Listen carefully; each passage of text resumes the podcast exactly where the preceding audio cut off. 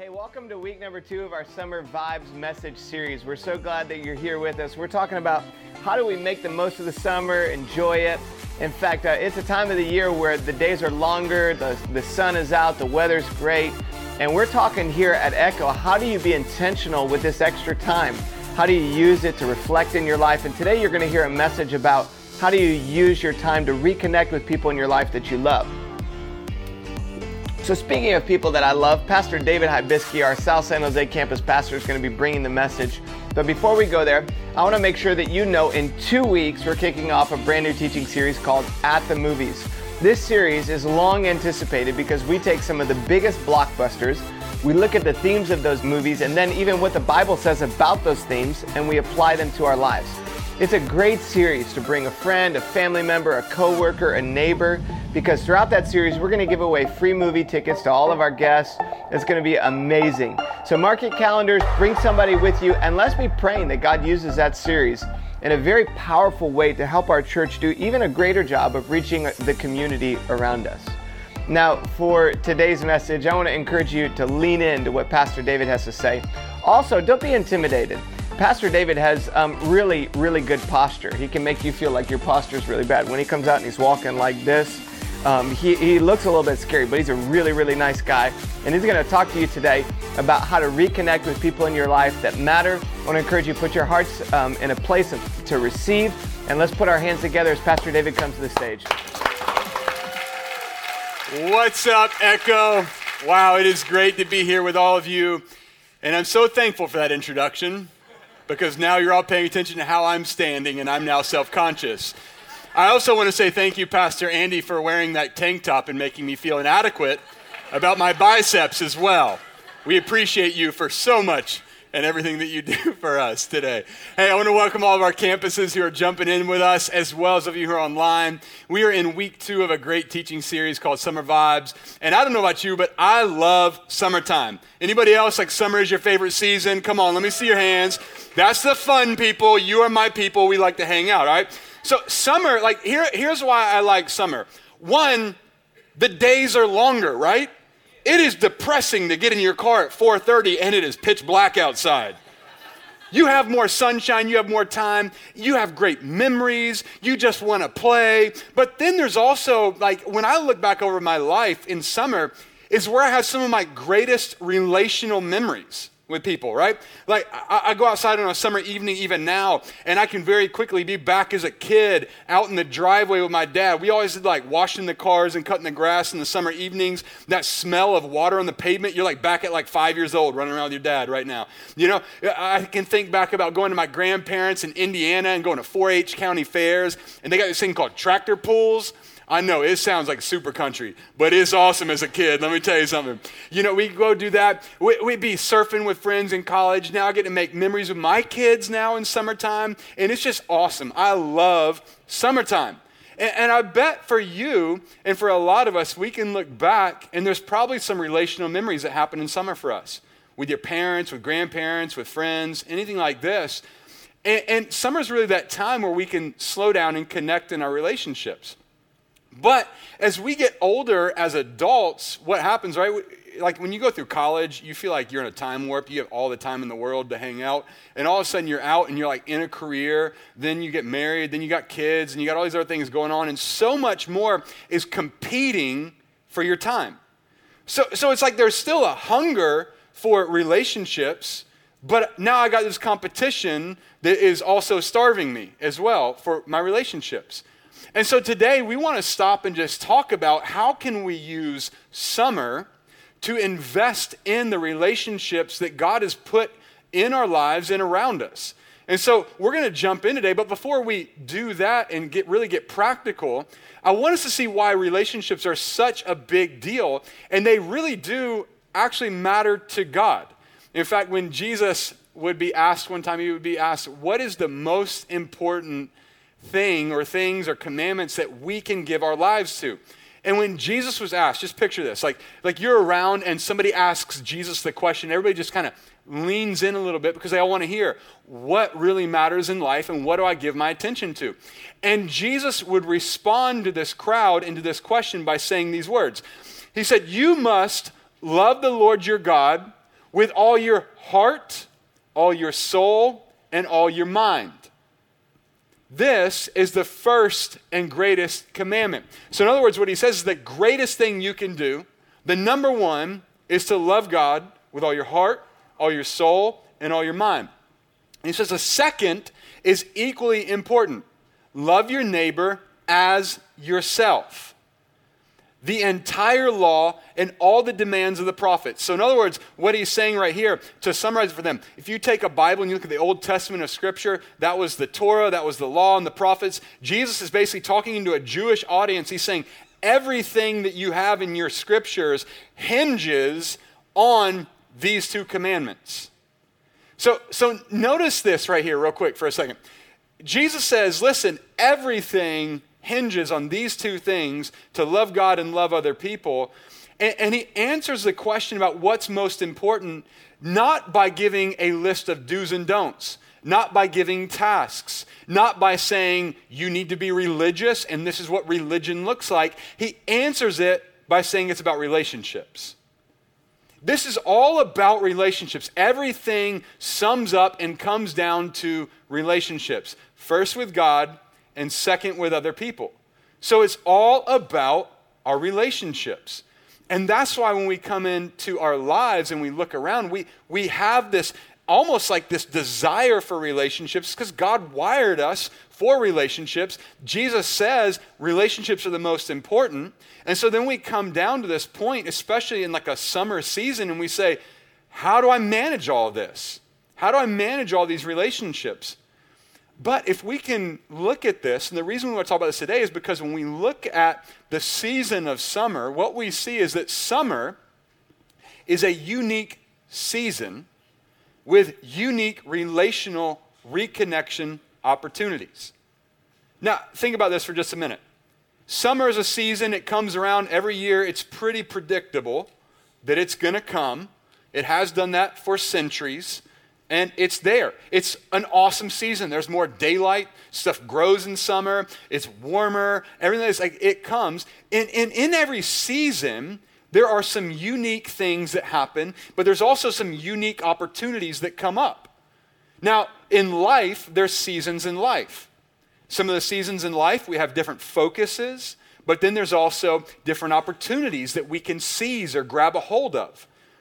And when we think about summer, there are some unique opportunities to reconnect relationally with people that come up because it's summertime. And that's what we want to talk about a little bit today and really get practical to say, how can we begin to take what Jesus said is most important and put it into our lives? Now, we could take what Jesus said and go, oh my gosh, I've got to like love everybody equally the same, and we're going to like stress ourselves out and die. But we can also look throughout Scripture and we see there's different levels of relationship that God calls us to prioritize. Now, we're going to love everybody, but some levels of relationship are going to get more attention. They're going to get more time. They're going to get more of our energy. They have more access. Not everybody can have equal access and equal time and equal everything. You can't do that. So let's start by looking at these levels of relationships. And I want to encourage you to take down some notes and even write down, maybe underneath some of these, what is that one or two things that you say, I feel like that's my area. That's what I need to focus on this summer. And let's try to get practical to live out what Jesus says is most important. Now, the first level of relationship that we're going to see is our relationship with God. In fact, this is where it all starts. Jesus even said, the greatest thing, the number one, first and foremost, is love God with all your heart, with all your soul, and with all your mind. And let me tell you something Summer is a great time to really connect and develop our relationship with God. I mean, we already said that there's more sunshine, so you're already happier. I mean, seriously, you think about it. Like, I, I, I love now being able to get up in the mornings, and I, that's usually when I read my Bible. I take time to pray, things like that. And the sun's coming up. I got coffee, and I'm like, this feels great and I got some more time. I feel more margin. It feels like there's more time in our day when we can come and connect with God. And, and, and, this is really important for us to start here because we may have a bunch of other broken, jacked up relationships, and they're going to stay broken and jacked up if we don't come here first. Because this is the central point that holds every relationship together. Now, I want us to hear a verse that, that James, the half brother of Jesus, would write to the early church. And he writes this in James 4, verse 8. He says, Come near to God, and he will come near to you. This simple verse should have a profound impact on our faith and understanding of our relationship with God. I mean, come near to God, and he'll do what? He reciprocates, he comes near to you. And so many times, I, I think I hear people, and even said this myself, is people say, Well, where is God? Or I've always believed in God, or I want to experience God more. But when I read this verse, it challenges me to ask the question okay, if I want all these things, I want to know where God is, I want to experience Him more, am I taking steps toward Him? I mean, am I actually doing something that's moving me towards God so God's going to come near to me? And then there's, a, there's another verse in Jeremiah 29 13 where God is speaking and he says, You will seek me and find me when you seek me with all your heart. Listen to this. You may be coming in today at one of our campuses, even, and you may be, I've shown up to Fremont this morning, and you're like brand new to church in general, never been there anywhere, and you come in and you're saying, okay, I'm here for some reason because something's missing, something's here, and you're seeking and looking. And this is what God says You will seek me and find me when you seek me with all your heart. There's a promise that when we are proactive, when we're looking for God, when I'm seeking for Him, I'm going to find Him. Now, how many of you have played hide and go seek? Go ahead in all of our campuses. You played hide and go seek at some point. You know what it's like to hide. You're like, oh man, you start getting nervous, you know, when they get closer and all this stuff. And you're like crouched down. You're like, I can't breathe any louder because you're the hider. But if you're the seeker, you're the one who's going and finding, what do you have to do? You have to intentionally look. You, it takes time. Now, thankfully for me, when I play hide and go seek with my kids in our house, they hide in the same places every time. So it's a little bit of an unfair advantage uh, for me. Uh, but, but, you know, when you're seeking, you are looking intentionally and taking your time to go find this person. Well, this verse is really saying listen, when you seek for God, when you take intentionality, when you take time, then you'll find God. But here's an important part that I think what helps us and we have to understand when it comes down to seeking God is that you've got to recognize your need to seek God. If you don't feel that you need it, you won't do it. I mean, it's just natural human tendency. We all do it. Until the pain gets so great, we don't change our habits. We change health habits when a doctor tells us that we have to. We change daily habits or we change something in our marriage because our marriage is on the rocks. We change habits in our job because we just got written up. I mean, like, until we actually need to, often we don't change it, but we've got to change something in our thinking to recognize that we have a need to seek God. Now, let me, let me try and illustrate a little bit like this. So, I, I recently uh, moved campuses from our North San Jose campus down to our South San Jose campus. Been down there for about two months, or not even two months yet. And uh, shout out to the South San Jose crew. Love you guys. Can't wait to be back down with you next week. Uh, but here's one of the things about South San Jose that maybe you don't know at our other campuses is that we have a unique privilege. We have a unique privilege aside from everybody else, and that's the fact that we are the portable campus out of all of our campuses here at Echo. So, what that means is every, every Sunday, we have the opportunity to get up early, come in there, pulling in trailers, and transforming a high school into a campus where somebody is going to step on that campus that day and they're going to meet God. It is awesome. The team camaraderie that's there, the warrior spirit, the, jo- the joy of people first thing in the morning. Y'all, and we even get to drive trucks and trailers. And I love teaching people to drive the trucks and trailers on there. In fact, my assistant, Leia, just learned how to back up a 30 foot trailer. It's time for some of y'all dudes to man up. Let's go, right? Like, come on.